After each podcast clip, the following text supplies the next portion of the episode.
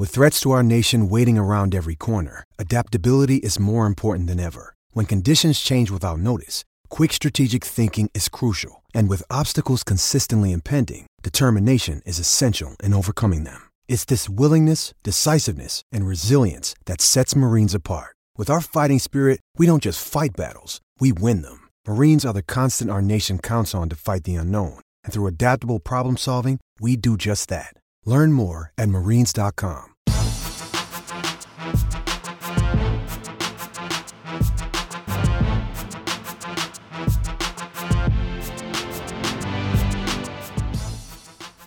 Welcome to the mini break, your daily podcast for the biggest storylines, results, and controversies from the tennis world. Today is Wednesday, October 7th. Semifinals now set for this 2020 French Open. And the opening question I have for our co host today, you of course know him as our Cracked Racquets Do Everything, a former Denison men's tennis grade. He's undefeated as a coach, he's a forehand slice aficionado. My first question for you, James Foster McDonald, let's just get right into it. Which slam produced the more surprising? Semifinal, the U.S. Open or the French Open? I think the answer's got to be the U.S. Open simply because, at least on the men's side, right, Djokovic not in the picture. Um, and so I think that to me is a huge one. On the women's side, this one incredibly sur- surprising, right? Because Halep's not there. You see some seeds go down. We end up with two seeds clashing, you know, in Kvitova and Kenin, and then none on the other side. It's odd. I, I will say that, but I, I still think U.S. Open for the men's, but if I can split it, let's say French Open for the women's.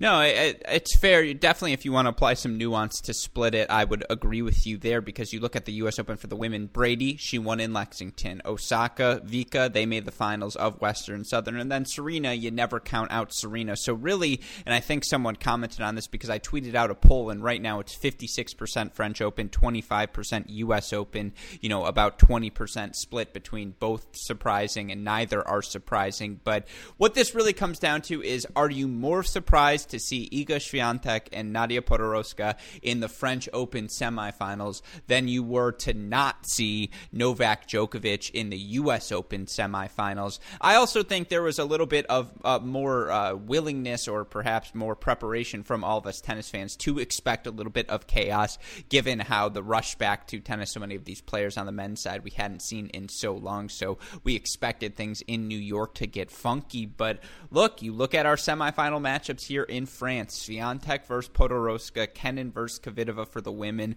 For the men, Djokovic versus Tsitsipas, Nadal versus Schwartzman. Of course, we've talked these past two weeks, day in, day out here on the mini break about how we've gotten to this moment. But, you know, again, now that the field is set, Jamie, what are your thoughts?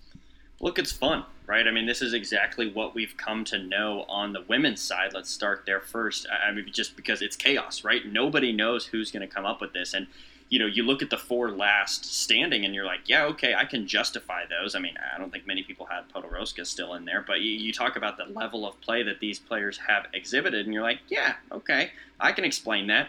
But did anybody have this combination from the outset? Probably not. Um, so it's just a lot of fun, right? And then on the men's side, I think you see you see some phenomenal clay court players. You see one who probably was expected to go all the way to the semis, and Dominic Thiem who fell a little bit short to another guy who's phenomenal on the clay, and Diego Schwartzman. No surprise, Nadal coming out of the bottom and Djokovic coming out of the top. So really, it's just who's left, and Tsitsipas seems to fill that role. You know, just with his really ascent through the rankings. Um, and so, look, it is what it is at this point, but not terribly surprising on the men's, women's much more so. Yeah, to start with the women's, look, we talked coming into this. Honestly, this applies to both the men and the women. Momentum and confidence were going to be two of the most important things as a quality four players to have coming into uh, whatever part of the 2020 resumption of the tour season we were going to see. And for Podoroska, she was 42 and 6 in matches in 2020. Clearly has played a bunch of tennis and has a lot of success doing so. For Sofia Kenin, she was the 2020 Australian Open Women's Champion. And what's so impressive for Kenin is just how she continues to to do it across surfaces, how she may not play her best tennis. She's maybe only played one match of her best tennis, and yet, you know, she continues to find ways to earn victories. In fact, you look for Kenin's path, and I talked about this on today's GSP Ace of the Day. Four of her five matches have been three set wins. That epitomizes where we're at right now in women's tennis. All of these matches are going to be close. It doesn't matter if you're a top seed, it doesn't matter if you're the 60th player in the world. The margins between these players right now so thin on the men's side, you know, yeah, we've talked about it. The best is anyone who said Stefano Tsitsipas, oh, is he going to be able to come back mentally from blowing that lead to Borna Coric? What an inflection point in his career. Is it possible? There's no way he's going to bounce back. Does he need to separate with his coaches? Is there too much of his dad in his tennis life? And just like to that, it's like. Like he makes the Hamburg final. Now he's in the semifinals here. And again, we see Schwartzman epitomizes the momentum. Goes from the Rome final to the semifinals here. He'll get Nadal again, and I know we all expected to see Nadal and Djokovic, but I am thrilled with this semifinal field, Jamie. Yeah, right. It feels very deserved. So going to be a ton of fun, and, and those who came through the quarters absolutely deserve to do so. Yeah, and we are going to talk about how this field was set. Our second half of quarterfinal action uh, seen today on Wednesday. A couple of great matches. We had one three setter, one four setter, but still, uh, obviously, a surprising result in Tsitsipas Rublev and then Petra Kvitova just continuing to do her thing. We're going to break down all four of those matches on today's podcast. Of course, then we will preview tomorrow's women's semifinals, talk a little bit of challenger tennis, talk a little bit about my GSP aces of the day at the end. Of course, the reason we're able to do that day in, day out here on this mini break podcast is because of the support we get from our friends at Midwest Sports and ArrowBar. Jamie, quick question for you. You change seasons, right? Or we change seasons. It's fall to winter. Do you string your rackets tighter? A little bit, usually, but honestly, I've been trying to move back to tighter regardless, just ever since I've gotten back into hitting more consistently because my arm was so bad in college. I was using the softest string I could find and stringing it like 42. So, regardless of the season, I was trying to bring it back up and up. But yeah, now that you're no longer playing in the 90 degree Kansas City, whatever, Midwest heat, um, it's better. We're moving indoors, um, trying, you know, things don't have to be quite as tight. So, hopefully, the ball's not flying on me. But yeah, I'll probably tighten the strings up a bit. Yeah, no. And if that is something, should you be tightening your strings? Is that a concept you are not familiar with? What should you be doing for your equipment to get the most out of your game during the changes of season? Rest assured, the staff at Midwest Sports can lead you in the dire- right direction. They've got everything from rackets, you know, clothing, any sort of gear you may need to help accentuate the finer features of your tennis game. They've got it. So go to MidwestSports.com, use that promo code CR15. Of course, our friends at ArrowBar also trying to ensure that you come on the court you get the energy boost you need. Your nutrition is in the right place for you to bring out your best performance. You go to arrowbar.com right now, you use our promo code CRACK15, you'll get 15% off your order. Of course, we've got another exceptional episode of our Getting to the Point podcast where we focus on the importance of nutrition and health in the uh, nutrition and fitness. It's two days in a row. Hey, great shot to me in modern tennis. Of that episode, you can hear tomorrow, or I suppose today, Thursday, whenever you listen to this on the Cracked Interviews podcast feed. So be on the lookout for that. And again, go to arrowbar.com, use the promo code CRACKED15. All right. With that in mind, let's get into our quarterfinal breakdowns, and we're going to do this chronologically. Might as well start off this podcast where we started off today's action in Paris.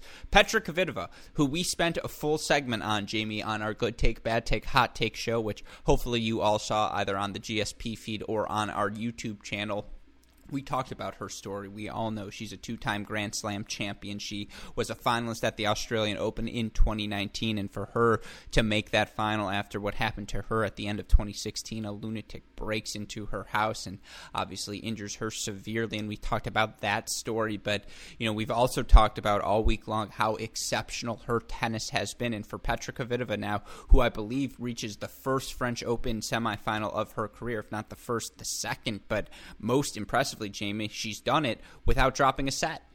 Yeah, she's done it without dropping a set, and she's looked really good, right? She's had mostly clean performances. There's a, a few hiccups um, and a few sets, as anybody will have, but for the most part, it's just been rock solid, and that really didn't stop today. A fairly convincing win over Siegemund. Um, I will say this though, Kvitova yet to play a seed, right? She hasn't dropped a set, but she has not played a seeded player, and the fact that she's gotten all the way to the semis without playing a seed is pretty insane. So at this point, I think she's set up for a much bigger challenge in Sofia Kenin than she's seen throughout the rest of the tournament. No, there's no dying, denying that she's been the beneficiary of all of the madness we have seen in terms of upsets. But you can only play who shows up across the net from you, and obviously wins over Dodin, Paolini, Leylah Fernandez, Zhang Shuai to get to this second week. Uh, that's you know th- those are all good wins. Those are all players in that you know uh, category of on any given day they can beat you whether you're ranked 10 in the world 15 it doesn't really matter. But you look for Petra Kvitova and we've talked about this as well early on in the week it was the conditions. It was how hard it was for any of these players to hit through these courts to find winners. Petra Kvitova is doing that in spades. In this match 22 winners against 15 unforced errors. She only makes 57% of her first serves but 71% win uh, 77% win percentage excuse me on those first serve points. She she wins 52% of her second serve points. She holds Siegemund to 6 of 19 on second serve points, and Siegemund only comes to the net one time. What this shows me, Jamie, and if you watched the match, you saw this as well. Petra Kvitova right now is just playing such good uh, first strike tennis, and on a clay court, if you can control the rhythm of the point, if you can control the momentum, the direction, uh, and you have the power of Petra Kvitova, it's going to be really hard for any of these players to beat her because she does possess that overwhelming power where she can just hate you off a court.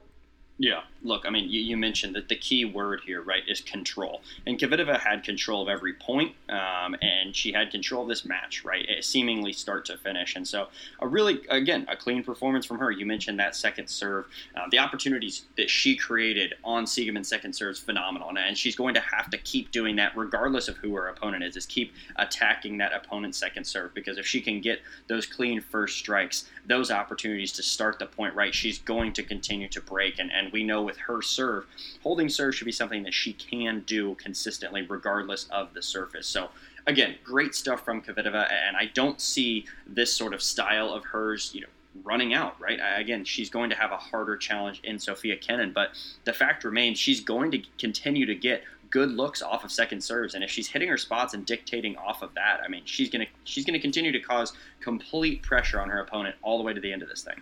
Yeah, what you'd love for Petra Kvitova, who never wants to play a track meet sort of match. She wants to play big. She wants to go for her targets, and you know, win or lose, she wants the match to be on her racket. And in this rally, she did such a good job of you know minimizing the opportunity for Siegemund to extend rallies, whether it be changing direction, going down the line, or as we mentioned, you know, she had success moving forward today. You look at the stats, nine of fourteen at the net, but I don't think that indicates how much pressure she was putting on Siegemund with her ground strokes. You know she hit plenty more. She hit more than 14 approach shots, is what I will say. But, you know, in a match that was 98 total points, only seven of them featured rallies over nine shots. Only 28 of them, which really isn't that much, went over five shots as well. Kvitova was just in control. You talked about it. it. Literally, she was in command of this match from start to finish. And obviously, she plays her first seed in Sofia Kenin. But just the way Petra Kvitova has been serving, you know, the, the dominance on the first serve, uh, she's a really tough out. And I mean, she could. It, it, the fact that Petra Kvitova could end up with a French Open title is just baffling to me. Yeah, look, I mean, it, Kvitova, you, you know, you, she's made runs here before, right? She made it to the semis back in what I believe it was uh, 2012, and so you know, obviously the French Open not her preferred place, right? This isn't the surface that we see her best tennis. You know, we think of the fast hard court and the grass that she's so good on, but again, we've said it a million times. When you have this big you know you have this arsenal you have this weaponry you know you can hit through people on courts even like this under these conditions. So again i think she's going to get a lot of looks kenin is going to give her chances for uh, to attack right? She's going to continue to attack that second serve. We saw it in that Kenin match today against Collins, where Collins was able to apply quite a bit of pressure on that second serve as Kenin won under 50% of her second serve points. So Kvitova is going to continue to have those looks, and Kenin's going to have to really tighten things up and not allow Kvitova to just run away and dictate the whole time.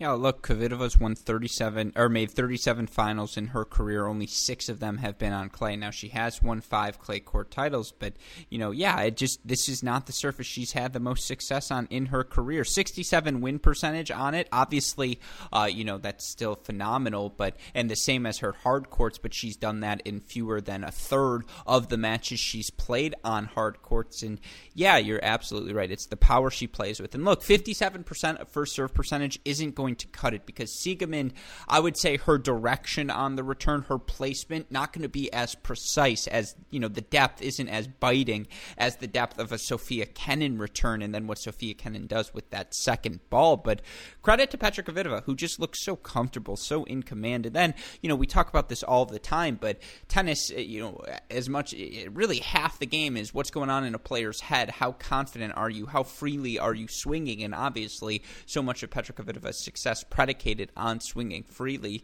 That's exactly what she's done all tournament long. And so obviously, we are all looking forward to seeing her battle against Sofia Kenin, who was another winner today in our second semifinal. On the day, she took on fellow American Danielle Collins, who she had never beaten nor taken a set on coming into this match. Kenin 0 3 against her fellow American, but in this one, Sofia Kenin took control in the first set. Now, of course, Collins is going to Collins. She you know, is she just has such a powerful game when she's clicking. It doesn't really matter who you are. But Kenin in command of this one, I'd say, Jamie, from start to finish. She takes a 6 4 4 6 6 love victory over Collins to advance to another Grand Slam semifinal. And again, what's so amazing about this run for Sofia Kenin to the semifinals. Maybe once this entire tournament has she played a good match from start to finish, yet she just can do so many different things. It is always a pleasure. And just for the next 10 years, I'm going to enjoy watching Sofia Kenin play. Yeah, and, and let's get back to what you said real quick. You said that she was in control this match from start to finish. I, I don't know if that's true. I mean, obviously Collins grabs that second set Kenin seemed to be wrangling uh, the control of it away, but it was a tug of, it was a tug of war back and forth, right? Kenin breaks to get up three two, then Collins breaks right back to get three all, then Collins hold, right? So that that second yeah. set was a complete battle. So I don't think Kenin was in control of it the whole time, but toward the end, yeah, I mean Kenin just ran away with this match. So for me, a little bit disappointing to see Danielle Collins really just run out of steam and Kenin just steamroll her uh, on the opposite side of this in the third set. But regardless, this is a great thing for Sofia Kenin and, and really impressive for me to see is like, hey, you lose that second set, and what do you do? You bounce back even stronger and, and send a message with that third set win. So she's going to be feeling really good going into the semis from here.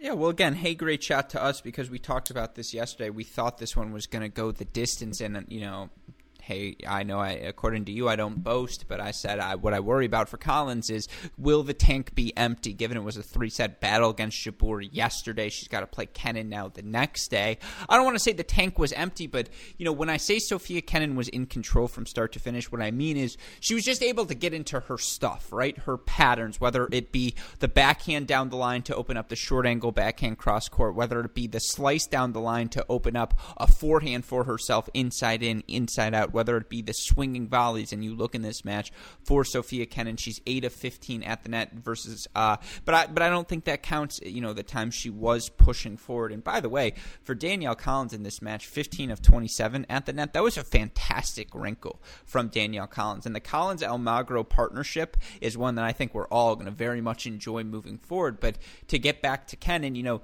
she made sixty five percent of her first serve. She won seventy five percent of those points. Now, of course, those numbers are boosted by set number three. But, you know, 38 winners against 26 unforced errors. What Danielle Collins does on her best days is she just takes away what you want to do, right? Because she's hitting blistering forehands and backhands, and just you're worrying about staying alive in the rally, let alone trying to get into your patterns, your plays. But it felt like in this match, Kenin was able to assert herself in a way that I wasn't sure she was going to be able to. Yeah. No, it, look, it was a fun one. I do want to go back to that Almagro tidbit for, you know, look, we have time, right? There's only four matches, sure. so we can go on random tangents here. But what do you think? What do you think that decision was like to go out and get a guy like Almagro? I mean, I think you can see par- you can see parallels between the games, right? Really comfortable doing the power from the baseline and just using those ground strokes so effectively. But how do you think that went going out to find Almagro? I would love to know how these pairings are formed because I feel like if you're like does the player pitch the former player? Does the former player say hey i'm thinking about getting into coaching and yours is just a game that jumps out to me because i would love if that's how it works if these players are all so dead they just love the tour they love the film they're like hey you know my entire career i was actually really i really admired the way you played and i think i can help you get to the next level. If that's the attitude for these players that means tennis is in a really healthy place but it's a good question like i don't know i if i'm a player you know, do I approach a, like I'm trying to think what form like if you're Alex Zverev, uh, like a, he approached David Ferrer. And I think that's brilliant because David Ferrer epitomizes everything you would like uh, uh, Alex Zverev to become, you know, mentally and in terms of tactics on the court, just the relentlessness. Zverev has the physical traits where if he just was a relentless competitor, look out ATP Tour. But yeah, all of these pairings, like I'm trying to think if you're Tomas Berdych, are you like, hey, Karolina Pliskova? Like we kind of play pretty similarly. We're both a little bit stiff. We both have these huge ground strokes. Let me help you rein it in. Let me help you maximize what you do well. Like I don't know. I, I'm happy to create some ideal pairings, but I that's a really good question. Yeah, yeah, maybe that's hey, that's a good uh, that's a good idea for us. Let's let's just sort of speak some of these pairings into existence and see if see what we can make happen. But no, that, it's just, that's a pot that's a podcast, right? Where we do exactly. ideal coach. Yeah, I'm writing that down. All right, we'll, uh, we'll we'll keep that. We'll store that away for future use when things get a little uh, less hectic. You know, maybe outside of a French Open or something. But no, regardless, a really interesting pairing, and, and obviously hoping um, to see Almagro bring some awesome stuff to the table for her. You know, he of course understands how to be an aggressive baseliner on the clay. So, you know, maybe that helped her in this run, this deep run at the French. But regardless, really excited to see where that pairing goes from here. No, that is prime coronavirus content. That's like, oh, there's no tennis for five and a half months. Let's do ideal coach player pairing. So yeah, that one's going into the queue. But yeah, again, for Sofia Kenin, it's that she did the little things well. That's you know that's what you always like to see: sixty-five percent first serve percentage to win seventy-five percent of those points to hold Collins to thirty-six percent on her own second serve points, an efficient five of nine on break points. Yeah, uh, Sofia Kenin, you know, starting to play better and better throughout throughout this event, and it's going to be a really fun matchup to watch her take on Petra Kvitova, and we'll talk about that uh, at the end of this podcast when we preview Thursday's matches. But let's flip gears now. Let's go to the men's side, and again, we're going to stick chronologically. Let's talk about the match we thought was going to be the headliner of the day, the blockbuster, the five set thriller, the one that has us playing tennis until 1 a.m. again into the Paris night. Of course, that was not what ended up happening in the Hamburg final rematch between Stefano Tsitsipas and Andre Rublev. Stefano Tsitsipas simply sensational today in securing his straight set win 7 5, uh, 6 2, 6 3 over Andre Rublev. Let's start here, Jamie. Rublev serves up 5 4 for that first set. If he holds to secure this set, is this match completely different, or do you think Tsitsipas was just on a level today where this result was, you know, just it was always it was never in doubt.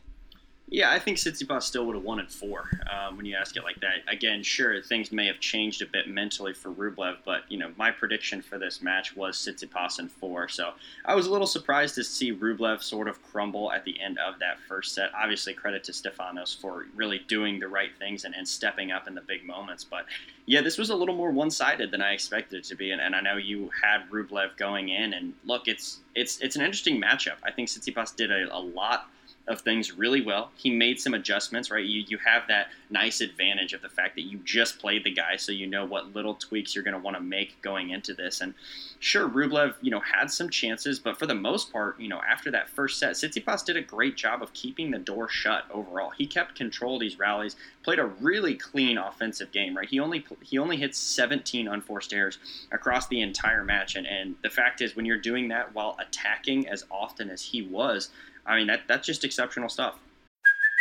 Hey, it's Kaley Cuoco for Priceline. Ready to go to your happy place for a happy price? Well, why didn't you say so? Just download the Priceline app right now and save up to 60% on hotels. So, whether it's Cousin Kevin's Kazoo concert in Kansas City, go Kevin, or Becky's Bachelorette Bash in Bermuda, you never have to miss a trip ever again. So, download the Priceline app today. Your savings are waiting.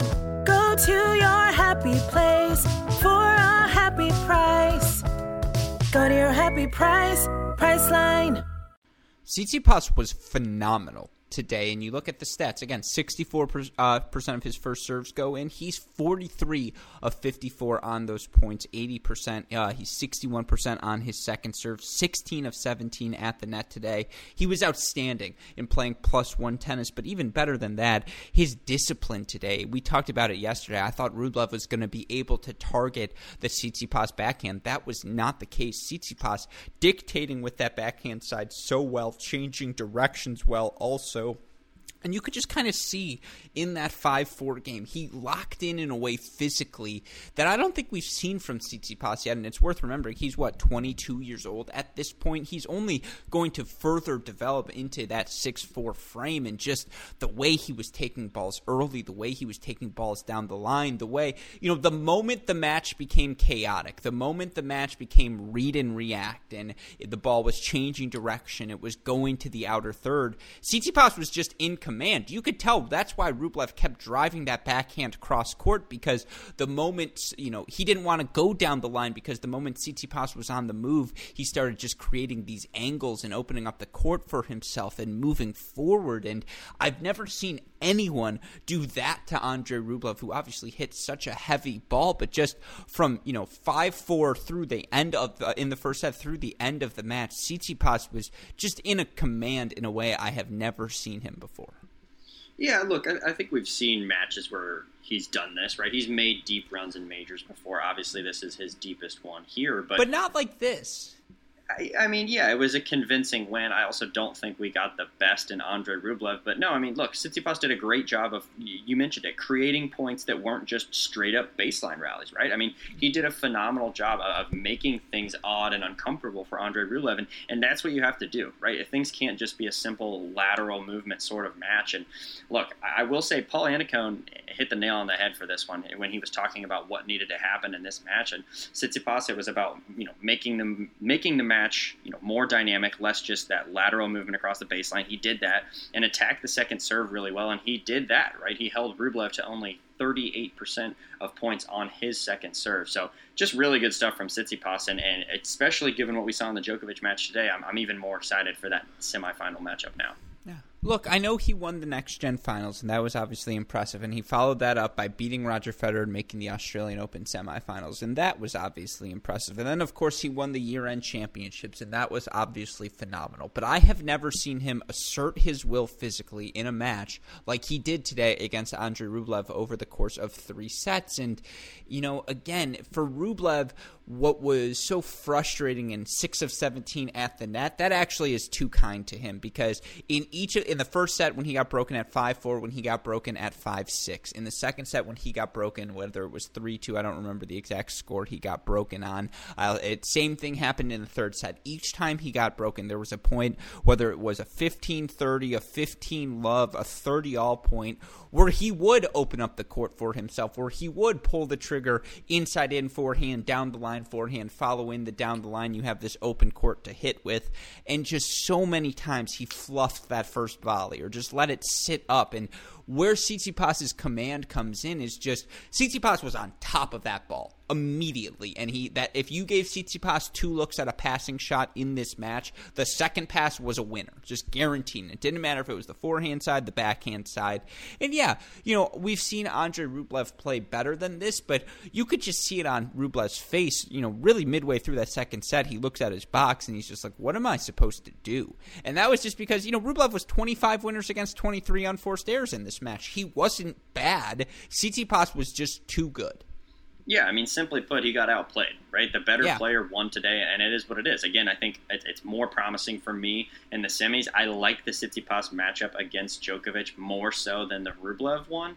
Um, so for me, it, it, makes it a little more fun there. But I mean, yeah, Tsitsipas just a level above Andre Rublev today, and five seed moves on. He won 11 more short, uh, zero to four short rallies. He won 15 more medium rallies. He won four more long rallies. Yeah, Tsitsipas from top to bottom, uh, just a phenomenal performance. And again, he now reaches his second career Grand Slam semifinal. I believe the youngest to reach the semifinals at the French Open uh, since Juan Martin Del Potro did it. Of course, that's always good company to join. And now he'll get the ultimate challenge. He's going to take on Novak Djokovic, the number one seeded Djokovic, a four set winner, 4 6, 6 2, 6 3, 6 4 over the man who was also on the court for his only loss of this 2020 season, Pablo Carreno Busta. Jamie, I know you are happy Carreno Busta was able to take this 2-4 sets. Did this match look like you anticipated it to look? Yeah, I mean, this honestly, this looked very similar to how I thought it would go. I think a lot of people were talking about how, oh, Djokovic has looked so good, he's going to blow him out, and, and I just didn't think that was going to be the case. And so I was I was uh, happy to see that at least something of mine came true. Right, it was in fact a, a good match, and Carreno Busta frustrated Djokovic. He really did. He, he made him upset. Obviously, we see Djokovic blow up and, and do random things on the court all the time, but in this case, I mean, Carreno Busta comes out, wins the first set and this was a tight contest all the way through. Yeah, there were a couple sets where you know Djokovic really was in good form and you know didn't allow Carreno Busta to really uh, open anything up, right? Especially in set number two, Djokovic did a great job of bouncing back after dropping the opening one, but it was a battle through and through, right? Both of these guys created 13 break opportunities for for um, for themselves. Obviously, Djokovic converting six to Carreno Busta's three, so that's where the difference comes in. But overall, this was a really tight match. Yeah, no, I mean, look for Carreno Busta. It was just so impressive for him how difficult it was for Novak Djokovic to hurt PCB, and you know we saw it throughout this match. And it's worth noting because we both believe Novak Djokovic is very capable of winning this event. He was dealing with neck issues, shoulder issues, doing his Djokovic thing, and after the match, Pablo Carreno Busta, uh, when asked about the Djokovic medical timeouts, just like, yeah, that's what you expect when you play Djokovic. He plays those games all the time. Now I'm paraphrasing there, but it was a spicy answer and you know, again, Carreno Busta limited his errors. He did not beat himself, and so often we see players pressing against the Djokovic's, the Nadals of the world, and they just end up beating themselves.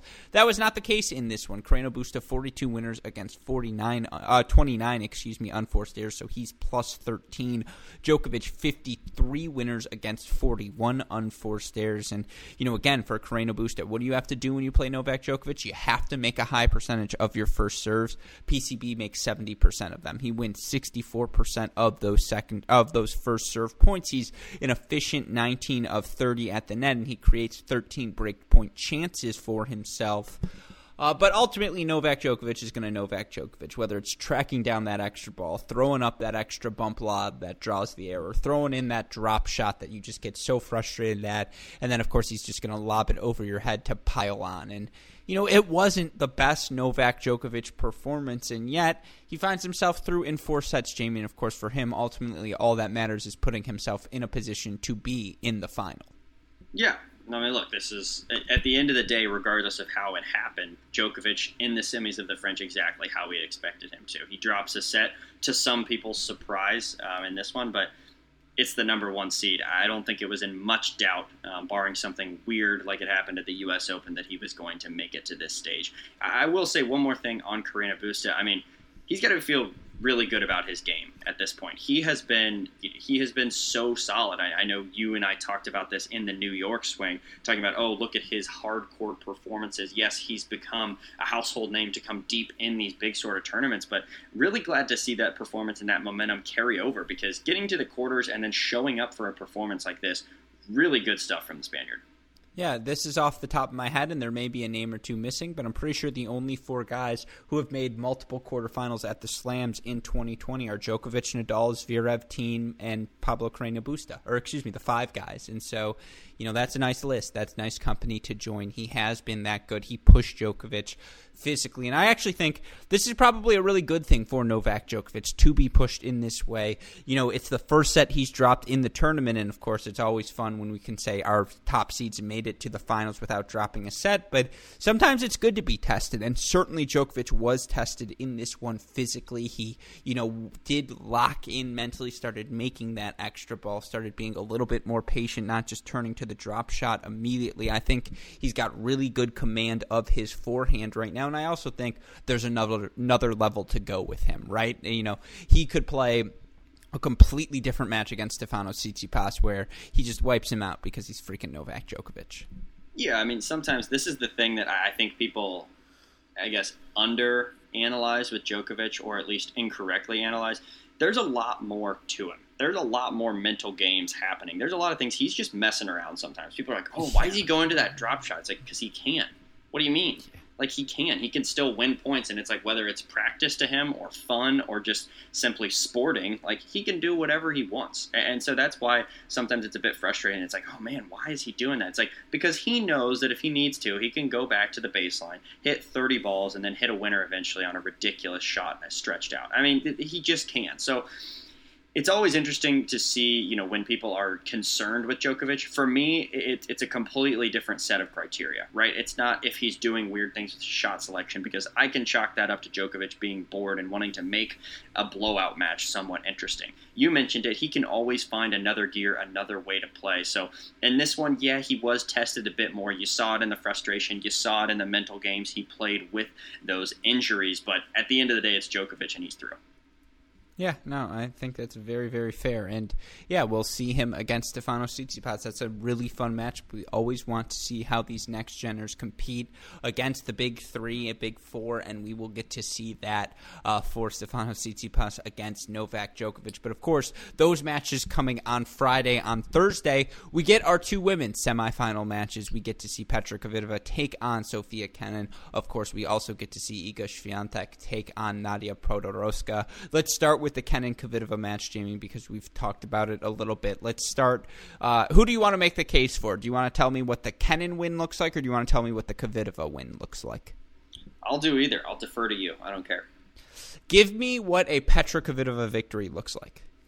Yeah, look, I think a Kvitova win is honestly the more straightforward one. You know, she's been the one who she's been able to be so offensive and dictate play throughout the rest of the tournament, and for her for her to win, I mean, realistically, it looks the same, right? It's scripted in a very similar manner in which she's won these last matches, right? She has not dropped a set. She's really not going to be looking to change much. So you're going to see a lot of, you know, first strike tennis from her. The real question becomes okay, if Sofia Kenin is able to answer all those questions, what is she going to do to change things up? Is she going to be able to find another way to win points? Because look, if memory serves us, Kenin can she can dig her way out of pretty much any hole. So I don't think this is going to be a match where Kvitova can just go out there, bang balls, and win from start to finish in an easy match. I, I just don't think. I think Kenin is going to be too resilient and too much of an obstacle for that. So I would say Kvitova, she's going to have her plan A. I think she's going to, to have some stretches of phenomenal play where she's able to pressure the Kenin serve. Well, she'll get some breaks. Well, she'll have some really easy holds. But I think she's going to have to turn to another play style uh, and open up a different playbook sometimes. So whether that's coming to the net more and putting a different type of pressure on Kenin, you know, I'm not sure exactly what that will look like. But to me, if Kvitova wins this, it's got to be really clean offense from the start, and and ultimately Kenin can't have one of her, you know, classic change the rhythm of everything and just mess up an opponent because we know that she can do that with whether it's throwing in drop shot lob combos or simply, you know, playing some junk ball. Kvitova is going to have to watch out. So I think for me, it's just going to have to be all offense from Kvitova until Kenin starts to t- uh, make the tide switch, essentially. Yeah, I think that's a good point, and I, yeah, I agree with you. Uh, when Kvitova executes her plan A, we know what that looks like. I think you sort of mentioned it for Sophia Kenin. The key is going to be getting Petra Kvitova out of her strike zone. The key is going to be to play with variety. Go, excuse me, slice. Go down the line, go highly elevated shots over the net that just buy you time and slow things down. And she's also going to have to be moving forward. She's going to have to make first serves because if you're floating second serves to Petra Kvitova on return and she can hit a first forehand, as we've seen all tournament, now she's got control of the point. Now she's playing her A game. She's playing to her tactics. And it's just very hard to beat Petra Kvitova when a match is on her racket. But Kenin does possess this sort of variety to get Kvitova stretched to the outer thirds. And if you're Sofia Kenin, that's where this match has to be played. It has to be played in the outer thirds. And of course, that creates more margin for error for yourself. But if you're playing down the center against Petra Kvitova, you're losing this match. And so, of course, you know, first serve percentage for both of these players going to be so critical because whichever one of them has more success taking control of points on second serve, whichever one gets more opportunities for, uh, to do that is obviously going to be able to create break chances for themselves. Now, you know, you look at their match history, Jamie. This is the third career head-to-head matchup they've played twice before. Kvitova beat Kenin in three sets in Miami in 2018. She beat her in straight sets, one in four in Madrid in 2019. Let's get to a prediction. Who you got in this one?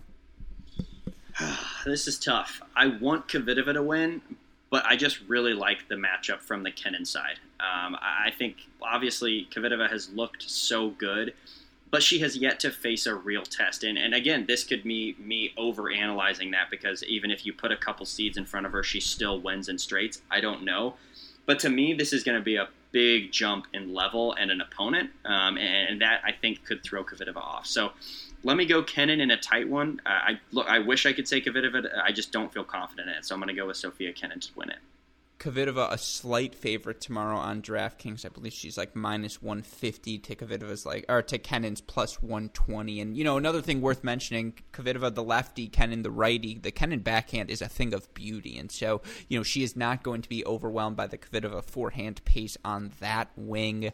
You know for my aces of the day, I said I'm staying away from this money line, but I think this match is going to be a battle. So I actually have two aces in on this match. One of them the over 20 and a half game games. I just think even if this is straight sets seven five six four, like it could be that sort of battle, and even if it's seven five six three, that sort of bet covers. And so I took the over 20 and a half. And like you, Sofia Kenin's played four of her five matches, gone the distance to uh, have gone three sets. I don't know why this one would be any different. Even if Kvitova blitzes Kenin in a first set, you know Kenin's going to bring out the slices, the lobs, make the match physical. I also think if Kenin wins the first set, Petra Kvitova is not going anywhere. She'll double down, she'll buckle in, she'll make the match a battle. I just think overs are the play in this one, and so I took the over 20 and a half and the over two and a half sets. But like you, I do think I lean slightly towards Sofia Kenin in three, although again, it, it, the first serve percentage will be the all revealing stat. If Kvitova is playing plus one tennis and in control,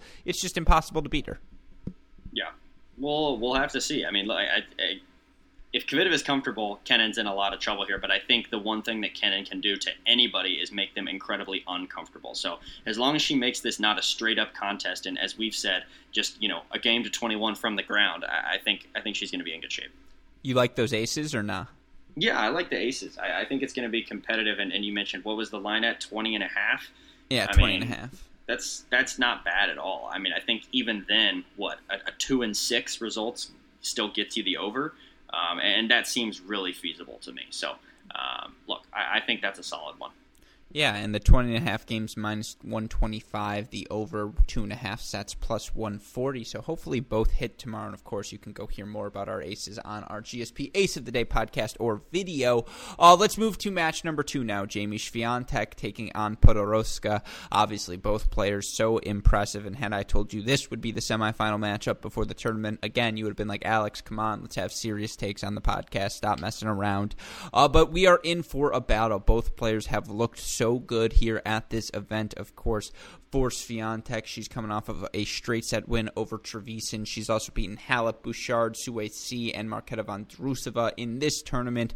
For Podoroska, she's beaten Svitolina, Krejcikova, Schmiedlova, Putintseva, Minnen, and she went, uh, she's come through qualifying, I should say, the first to come through qualifying in French Open history on the women's side to reach the semifinals. Jamie, what do you think this match looks like? You make the Swiatek case, and I'm going to make the Podoroska case. Yeah, I mean, look, I think Swiatek comes into this a heavy favorite. I think the fact that she just played Trevisan and won convincingly, and then before that, Halep, Swiatek knows how to win these matches when her opponent is being really steady and she has to be the aggressor right she she knows that role very well and she has performed very well both in the fourth round and the quarter and so i think if she wrangles control of all of these rallies or at least most of them you know, if is on her heels, Swiatek, eh, barring something where she just suddenly stops executing the way she has, I think Swiatek is going to cruise through this match. I mean, look, between Halep and Trevisan, she only dropped, what, seven combined games? I mean, that's ridiculous. So at this point, I have no reason to doubt Swiatek. And I think for me, it's just a lot of control. Um, and she's going to be able to dictate play both on the serve and return. I would expect her to be able to get a lot of breaks of serve and then just ride that momentum out. Yeah, look, I think the thing that I've learned about Nadia Podoroska, if you do not have a weapon to hurt her with, she's going to get to get into all of her plays. She's going to be able to change direction, throw in drop shot, go down the line, and you know move forward. And she's also so comfortable moving on the clay. I think you have to have a weapon to disrupt her rhythm to make her uncomfortable. Otherwise, she's fine making a match a track meet. But I just love, you know, I think for Podoroska, that's what it looks like. It's tracking down that extra ball. It's putting in just a seed, planting a seed of doubt in Swiatek's head that you know maybe I shouldn't be moving forward as frequently. Maybe I need to be a little bit more patient at the net and try and turn this match into a grind. And if you do that against Podoroska on clay, you're just in trouble. But to your point, it's just the way Swiatek attacks you. She moves forward, she changes direction, she is a good mover for her size as well, about five foot ten, but seems pretty fluid around the court. I think this match is going to be, you know, a close one. I think it's going to be a three and four or a four and five type affair, but I am leaning Swiatek as well. You think that sounds about right, or you think it's going to be a little bit more lopsided? I think it's going to be more one-sided. Um, I, I, don't have any reason to doubt Swiatek at this point. I think, look, the the one and two result over Halep speaks volumes. Uh, that to back that up with another convincing win over somebody who's shown a lot of comfort on this surface. I, just don't see how. I, don't see how she just continues to break. And unless Podoroska can do something to really disrupt the Swiatek service game, unless they're be able to trade breaks, I don't see a world where Swiatek isn't getting consistent breaks in this match. And so for that reason, I think she could run away with sets with at least two breaks in each. Yeah, I just, you know, I don't worry about nerves at all for either of these players. Truth be told, I think they're both swinging so freely. The way Swiatek went down early in her semifinal, then bounced back so quickly, that was so impressive. I disagree. I think Swiatek's playing better, and I think the better tennis player is going to win this match. And Podoroska has been incredible, but I just think Sviantek is the first player she's come across who's really got the weapons to hurt her, who's got the game aggressive game style uh, to take the ball out of Podoroska, you know, off her racket, out of her control. And so I do think it's going to be close, but I do think Swiatek takes it in straight sets. And of course, Swiatek a heavy favorite by the money line. But I threw her into a parlay, Jamie, with your favorite, a couple, uh, a challenger match in this one. Here's the parlay I have for tomorrow minus 110 odds I'm throwing Swiatek on the money line, and I'm mixing her with Federico Delbonis, the number four seed in Parma this week. He takes on Paolo Lorenzi. They've played eight times in their career, three and five head to head matchup, but Lorenzi, Jamie, or excuse me, Delbonis, Jamie, won the last five matches. Lorenzi hasn't beaten him since 2012. I just think the lefty Delbonis going into that one handed backhand on the clay, I like him now. Late money have pushed the odds down for Delbonis but I like this parlay. You like this uh, one for Ace of the Day? I don't mind that. I mean, Lorenzi has not looked great thus far. I mean, he lost in qualies in Rome, then he lost in qualies in the French. You know, then we saw him, you know, lose the round of 32 in the Challenger not long ago in straight sets, even though he was, you know, the five seed in that. I, I just, I haven't been too happy with the Lorenzi performances as of late. So yeah, I don't see why I'd bet on him now granted, as soon as we say something like that, a, a, veteran of the tour knows how to flip the script. But Delbonis, I, I, feel like he has great odds to win this match. Yeah, if this match was an ATP 250 match, I'd feel way more confident because it's True. on you know Lorenzi's home turf of the Challenger circuit. It makes me a little bit nervous. I'm not going to lie, but uh, some really fun matches tomorrow: Popyrin versus Muller, Kruger versus Vikovic, Kohlschreiber versus Cecchinato, Delbonis, Lorenzi. Of course, those are the action in Parma today. We saw Frances Tiafoe knock out talented young Italian Lorenzo Musetti in three sets. He's going to take on Filippo Baldi in the quarterfinals tomorrow. Salvatore Caruso, Laslo Djere joining them there in Barcelona. I'm not going to lie, today's ace of the day, I wanted it to be Munar plus, uh, I believe, uh, Facundo Bagnis plus who, uh, Kvitova, but I couldn't find Munar's odds on DraftKings. And come on, DraftKings, let's throw that on there. But uh, Munar today, a winner. He's going to take on Collarini in the quarterfinals on uh, Friday. Of course, Janvier Zumher already advancing there. Some other guys in action, young, talented Spaniard Carlos Alcaraz. Uh, you've got Dimitri Popko, Christian, uh, Christopher O'Connell, Facundo Bagnis. Again, Challenger Circuit rocking and rolling, Jamie. For anyone who's worried, only two singles matches on the day, livestream.com slash ATP. It's going to be rocking and rolling from 8 a.m. to 8 p.m. And let's not forget about the men's doubles matches as well. There's gonna be, there's still plenty of tennis to be played. Look, it's not like the second day where you can look and there's just matches everywhere you turn. You got to go out and hunt for them a bit more. But I promise, when you do, you'll find good stuff. Yeah, I absolutely agree with you. Well, then, with that in mind, of course, if you have missed any of the action in Paris, you want to catch up before championship weekend is upon us, be sure to turn to our website, crackedracquets.com, where you can find the links for this podcast, the Great Shot podcast, Cracked Interviews, and Inside Out podcast. Of course, you can find the Good Take, Bad Take, Hot Takes Jamie and I did recapping the first eight ish days of action in Paris on our YouTube channel. You can also find it on the Great Shot podcast feed. You need those more immediate updates, Twitter, Instagram, Facebook, YouTube, or at Cracked Racquets, you want to message me, I'm at Great Shot Pod. Shout out, as always, to our super producers, Max Fligner and Daniel Westoff, for the of an editing job they do day in, day out. Shout out as well to our friends over at Midwest Sports and ArrowBar. Go to MidwestSports.com. Use that promo code CR15. Go to ArrowBar.com. Use that promo code CRACK15. With that in mind, Jamie, any final thoughts on day 12, 11, 11 of this French Open? Is it 11 or is it 12 now? It's 11 because tomorrow because tomorrow's 12, right? Yeah, exactly. Okay, yeah. I'm always just I'm always looking for the day ahead because when we're talking about the aces of the day and the previews, it's for day 12. But look, day 11 was a lot of fun. Um, day 12, let's hope it's even more fun. I tweeted out my poll. What was more surprising, the U.S. Open or French Open semifinals? Took me three takes because I put Djokovic versus PCB, then I put Djokovic versus Thiem, then I finally put Djokovic versus Tsitsipas for the French Open matchup. So yeah, that's where my brain is at as well. But I agree with you, Jamie. With that in mind, for my wonderful co-host James Foster McDonald, our super producers Max Flinger and Daniel Westoff, our friends at Midwest Sports and ArrowBar, and all of us here at both Cracked Racquets and the Tennis Channel Podcast Network. I'm your host Alex Gruskin. Jamie, what do we tell the people?